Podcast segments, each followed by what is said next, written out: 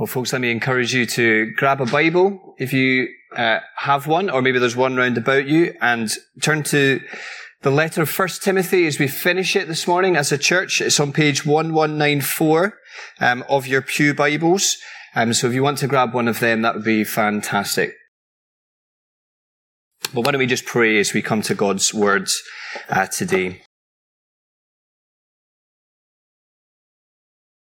Heavenly Father, it's our prayer that you would open our eyes to behold wondrous things in your law, in your word. Father, what we see not, would you help us see? What we have not, you would give us, and what we are not, you would make us. Father, we pray for your Holy Spirit's help now in Jesus' wonderful name. Amen.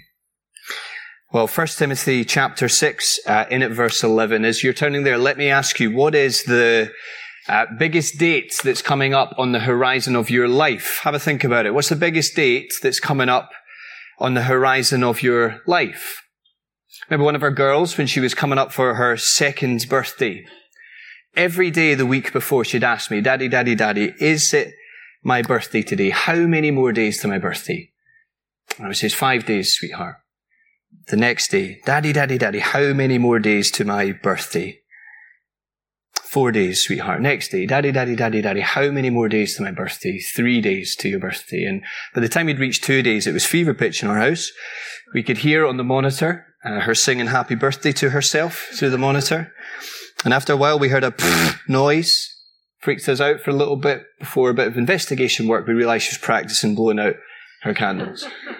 But we all do it, don't we? We we orientate our lives around the biggest dates that are on the horizon of our lives, right? Moving house, big day, big day. Starting a new term at school or uni, big day. Beginning a new job, job, big day. The day that you retire, big day. The day that you get married, if you get married, big day. Those days that are in our minds and we think about them for ages a long way off. We cannot stop thinking about them and they naturally shape how we live our lives in the present. And here's the thing that I think God would say to each one of us here today. Whether you, you would call yourself a Christian, whether you would, uh, you would say you don't believe in this Jesus. Whoever you are here today, here is the challenge that this passage makes to each and every one of us.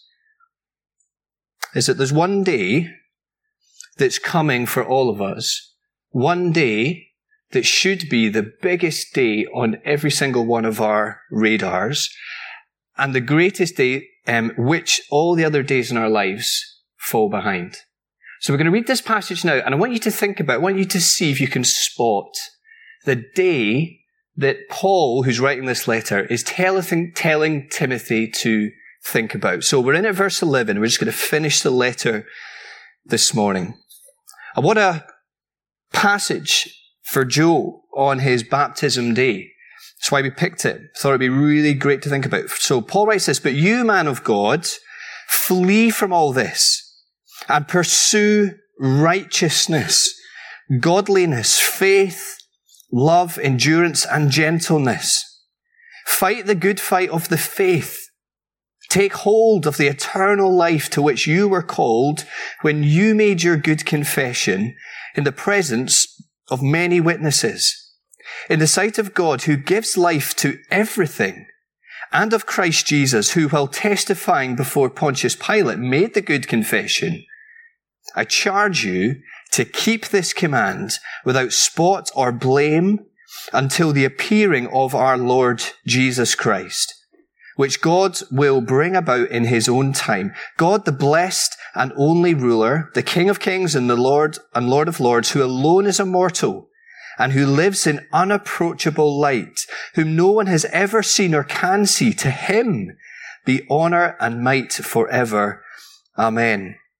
Command those who are rich in this present world not to be arrogant, nor to put their hope in wealth, which is so uncertain, but to put their hope in God who richly provides us with everything for our enjoyment. Command them to do good, to be rich in good deeds, and to be generous and willing to share. In this way, they will lay up treasure for themselves as a firm foundation for the coming age, so that they may take hold of the life that is truly life. Timothy, guard what has been entrusted to your care. Turn away from godless chatter and the opposing ideas of what is falsely called knowledge, which some have professed and in so doing have departed from the faith. Grace be with you all. Amen. I'm sure God will bless the reading of His word. So I wonder if you got the day. Did you get the day? Now here is. Speak to anybody who's a Christian. And here is what they will tell you is true that they have come to see. That the Bible, this is what they've come to see. The Bible is a story that makes sense of life. It's God's word. That's what we believe about the Bible. It's, it's the word of, of the God who created everything. It's the story that makes sense of life because it is the story of the God who is and who gives life. You see, the Bible tells the story of this gloriously good God who created the world. This God didn't create the world out of something. This God created the world out of nothing. The entire cosmos, the work of his loving and his powerful word. And as the pinnacle of creation, God made human beings.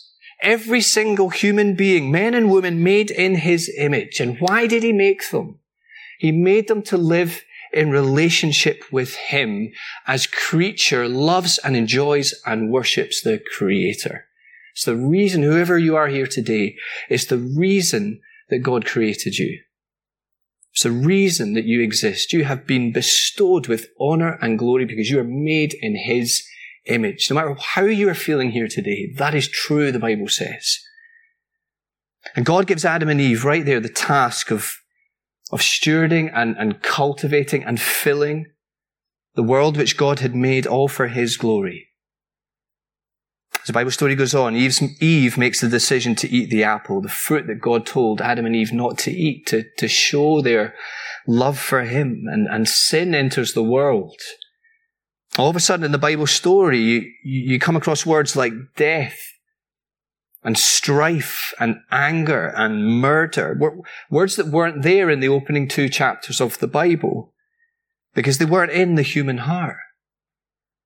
And whether it's BC or whether it's AD, we know that these words, sin and its, its ripple effects in each of our lives and in our world, these words describe our world, don't they? Because each of us have followed Adam and Eve's lead in rebelling against our Creator. It's the essence of sin. Remember, growing up, this is how they taught us how to remember it. Our, our Sunday school teachers, sorry God, I'm in charge, no to your rules. It's the heart of it, isn't it? It's this rebellion that we have that we don't want God. We want to be on the throne of our lives. But right there, as sin enters the Bible story, God makes a promise that he is going to act to save us from sin's eternal consequences, culminating in Jesus. Emmanuel, that, that name that just means God with us. His first appearing at Christmas time. We're going to start thinking about it. In fact, today's the first day of Advent, isn't it? Jesus came. Jesus lived. Jesus loved perfectly. Jesus died on the cross. He, he took the, the punishment that we deserve on himself, the eternal separation and, and punishment from God that we all deserve by very nature, and that hangs over us out with Jesus. Jesus makes it his own, meaning that all those who put their faith in him can know forgiveness and the joy of being right with our Creator. And on the third day, Jesus rises from the dead. Jesus ascends to heaven. That's where he is right now. What is he doing? Is he's not twiddling his thumbs, if I can put it like that reverently. What is he doing? He is praying for his people. Matter how you're doing today, if your faith is in him, he is right there in the place of all power, interceding for you, pleading your name, right there before God the Father. And the Holy Spirit descends, takes up residence in the, the, hearts of believers and ushers in this age of mission in which we are now living, the age in which we are commanded by the power of the Spirit to take the message of the risen Jesus, who he is, what he's done, and what is coming, take that message to the ends of the earth so that every human being would have the, the opportunity to respond to who Jesus is and have life in his name. And so the last thing to happen in the story is that Jesus will return and he will settle everyone's destinies according to how they have responded to him. Right at the end of the Bible story, he will destroy death. He will wipe away tears. He will usher in this new creation where he rules as king in God's kingdom of light. And everything we've seen in our news screens this week, and we're going to be praying for this tonight, particularly thinking about those um, who are trying to make dangerous crossings at the minute, those who are in our world who are suffering incredibly. This Jesus will usher in a kingdom where sin and death are no more. A place where, Sam said to Frodo, a place where everything sad will come untrue. And that's the biggest day. Did you get it in the reading? That's the biggest day that God is telling us that every single one of us should be orientating our lives around. And it's the day that Paul in this passage today is telling Timothy, this young church leader in Ephesus, he's telling him to live in light of what he calls verse 14, the appearing of our Lord Jesus Christ. You know, I don't know, this is what I was thinking about this week. What is Paul trying to do? Something I learned this week. I don't know if you've ever seen a horse race. Last time you saw a horse race. But if you have, you'll know what is common for jockeys to do is to put blinkers on the sides of the eyes of the horse. Never knew this was a thing until I looked it up this week. Blinkers, and they're called blinkers, blinkers on the side of the horse's eyes. What's the, the thinking behind it? The thinking behind it is they want to cut out everything that's going to distract the horse and focus it solely on what's ahead. And I think that's exactly what Paul is doing here in this passage. Got to focus on what's ahead. And here's the challenge for all of us, I think. The challenge is, are we living in light of this king's return? Are we living our lives in the knowledge that Jesus one day is coming back? And so in the time we have remaining, this will just be 10 or so minutes. I just want this passage, God in His Word, to ask us two questions about our lives. And here's the first question. The question is, are we pursuing the right things? Are we pursuing the right things? If you come with me to verse 11, Timothy is told, man of God, you are to flee from all this. Now the all this is the envy, the controversies, the malicious talk, the suspicions between people, the greediness, the discontent, all the stuff that Paul has listed just before at verse 4. This is what's going on. The false teachers who are in Ephesus, this is the byproduct of their lives. This is what is happening. And Timothy has got to flee from all that. Not get caught up in it. He's not to fight fire with fire. I love that.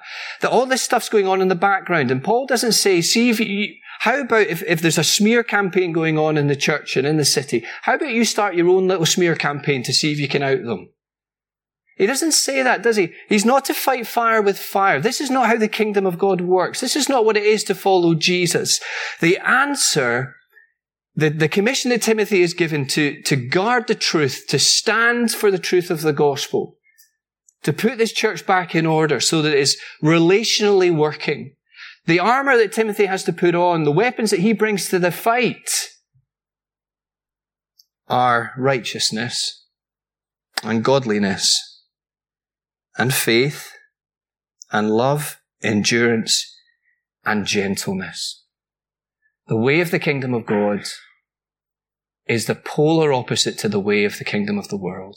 Do you see that? When was the last time you heard about someone going into fight with gentleness? But that's exactly how it works in the kingdom of God. This is how grace works. And as we look at the list of these things, friends, we need to ask ourselves, are we pursuing these things? Are we growing in godliness? Are we pursuing endurance? Why does Timothy need to be told to endure? Because is going to be tough and he's got to go the distance. Are we growing in these things? I heard somebody recently say that the things from verse 4, the envy and strife, the malicious talk, they're the things that will make the news feeds on our phones, won't they? But we've got to understand that gentleness and godliness, those are the things that are going to pop up, if I can put it like this, on the news feed of heaven. This is the fruit of the Spirit. You Do you want to see more of it in your life? I find gentle people the most encouraging people to be around. People who just ooze Jesus. And it raises the question, doesn't it? How do we run after these things? How do you run after gentleness? How does that work? I presume that it works as you run after these things, as you pursue, as we pursue Jesus. Grow as we spend time each day in our Bibles, as we grow in the knowledge of who our God is, as we care about the truth, as we care and love one another, as we spend time in prayer. And we must understand there's a difference between legalism and discipline. Legalism, just doing these things because we want to put on the show. We, we think it's the right thing to do, but as of, in of themselves, they are the, the, the kind of end goal, if you like. But discipline says, I do these things because I want to get to know God more and who he is. And that's worth the best of my attention. See, there's a difference between legalism and discipline. Timothy is to run after these things. And so Paul says, fight the good fight of the faith, as in this is going to be hard. I love it that you never hear talking in the, Jesus talking in the Gospels as if following him is going to be easy. And I remember recently, or was it an email I got? I can't remember. The email just said, super fast broadband coming to your area. And I thought, great, join the party, let's go. It said on the, on the, the email, said, join the super fast revolution for as little as fifteen ninety nine a month. And that's a pretty good deal, fifteen ninety nine a month. And then you notice the little asterisk next to the fifteen ninety nine, don't you? And you, you kind of follow the, rabbit trail down where it goes, and you follow it down, it says, asterisk, in addition to the line rental of fifteen ninety nine a month. You think, oh, right, so it's not actually fifteen ninety nine a month. What I love about Jesus is that when he talks about what it is to follow him, there are no asterisks. He never hides the small print. He talks about the narrow way. He talks about denying self. He talks about taking up cross. He talks about to his disciples that being sent out like lambs in the midst of wolves. It's going to be hard to follow Jesus. But in the same way that Jesus made the good confession in, in front of Pontius Pilate, Timothy, this is going to be hard, but verse 15, you have got to fight the same fight of the faith because the, why did Jesus do that? What's the Bible say? For the glory that was set before him, he endured the cross. In other words, he had the eye on who God is and what was ahead of him. Timothy, you have to do exactly the same. And that's why, Joe, this is such a good passage for you this morning. O man of God, pursue the things of the kingdom of heaven. You know, Timothy is reminded, verse 12, of his public confession of his love for Jesus and his desire to follow him that he made in the sight of many witnesses. You read around it, it's just very likely that this would have just been his baptism that Paul's talking about here. The public confession that Timothy made. And it's as if Paul is saying that that love for Jesus that desire to run hard after him that was so evident on that day, that came from your lips, that was so clear for everyone to see. Don't drop the pace as life goes on. Don't get distracted by all the things that come at you. Do you know what? My, my greatest fear in life is that I will just go cold in my love for Jesus. Just get bogged down by the cares and worries of just get distracted. And Paul says, keep your eye on what's ahead. Don't drop the pace, up the pace. Don't grow cold. Fan into flame your love for him and your desire to serve him and take hold of the eternal life which is ahead of you in Christ Jesus. You know, I read a stat this week that we take hold of our phone something like 2,617 times. You ever done it? Great thing I tried to do this week was take a little post-it note and put it on the top of my phone, covering the camera that just said eternal life. Every time I picked up my phone, take hold of the eternal life. Are we taking hold of the eternal life? That's what's ahead of us. Friends, are we pursuing the right things? And really quickly, secondly, are we investing in the right places? Because many in this church in Ephesus were being dazzled by money, just being distracted by it. And pay careful attention to the text. It's not having the money that's the issue. It's the hope that people are putting in it. That's the issue. And Paul says so lovingly, you've got to love the people in your church family by helping them see that it's so uncertain. That's the word he uses, uncertain. And we know the truth of that, don't we? In our lives right now, energy companies disappearing overnight. Mind just when? Just when? Petrol prices going up and down. I remember the days when it was 80 pence to fill up your car. Now it's what, 142? I don't know what it is. Petrol prices up and down. Found myself walking along Princes Street the other day. Couldn't believe the number of stores which are boarded up. It's so uncertain. And that's what he's saying to build your life on money, to put your hope in it, you've got to understand it is to build your life on a pack of cards. But what is God calling the Christian to know? That to build your life on God and who He is, is a firm foundation of your life. Firm foundation of your life. Okay, so many people, we did this this week, came to Sat Friday night with those storms. We had to run out to the garden and pin the trampoline to the ground, hold it down, firm foundation. And that's what, gonna, that's what he's saying. Is your life pinned on something that's going to hold when the storms come against it? And he's saying, put your hope in God. And this God richly provides. And this God provides everything for our enjoyment. Do you see it? I take it that's a direct shot at the false teachers in Ephesus who are claiming otherwise. No, no, no. Paul is saying this is no stingy God. He didn't create the world in black and white. He created it in color. He didn't create one type of flower or food or star. He created many because this is the God. He is the source of all true joy. And the call is to use what he has given us and invest it, verse 19, in the coming age. What does that mean? It just means invest it in the gospel.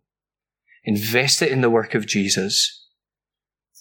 And what would our bank balances show is that the, as the primary places where we're investing? What would our diaries say about the things that are most important to us? Think about it. Just what do you have? What has God entrusted to you? What opportunities are in front of you? Who can you serve? What can you do? Do you not long that Bruntsfield would be a community that's described here that would be rich in good deeds? That we be known in our community here as a people who are generous and willing to share. And that generosity just comes, doesn't it, from the heart of our generous God, who He is, what He's done in sending His Son for us. And are we investing in the right places? You know, just as we come into land today, you know, I came across a discussion, this discussion thread this week on Quora.com. And the question simply said, what are the best words that you've heard in life? What are the best words that you could hope to hear in life? The answers from people, I'm sure you can understand them. I'm proud of you. You're hired. I love, love you. You can do it. Words f- full of meaning. Life is full of wonderful words, but I wonder what you would answer.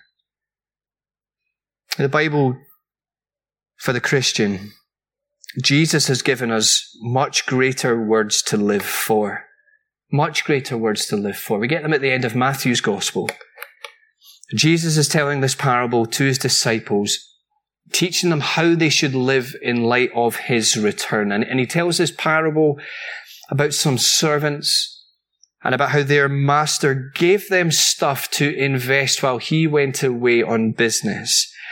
And he returns and he finds out that the one servant has just squandered what his master has given him. He's hid it in a hole. He hasn't done anything with it. But the other two invest it really well. And when the master returns, they're greeted with those words, well done, good and faithful servant.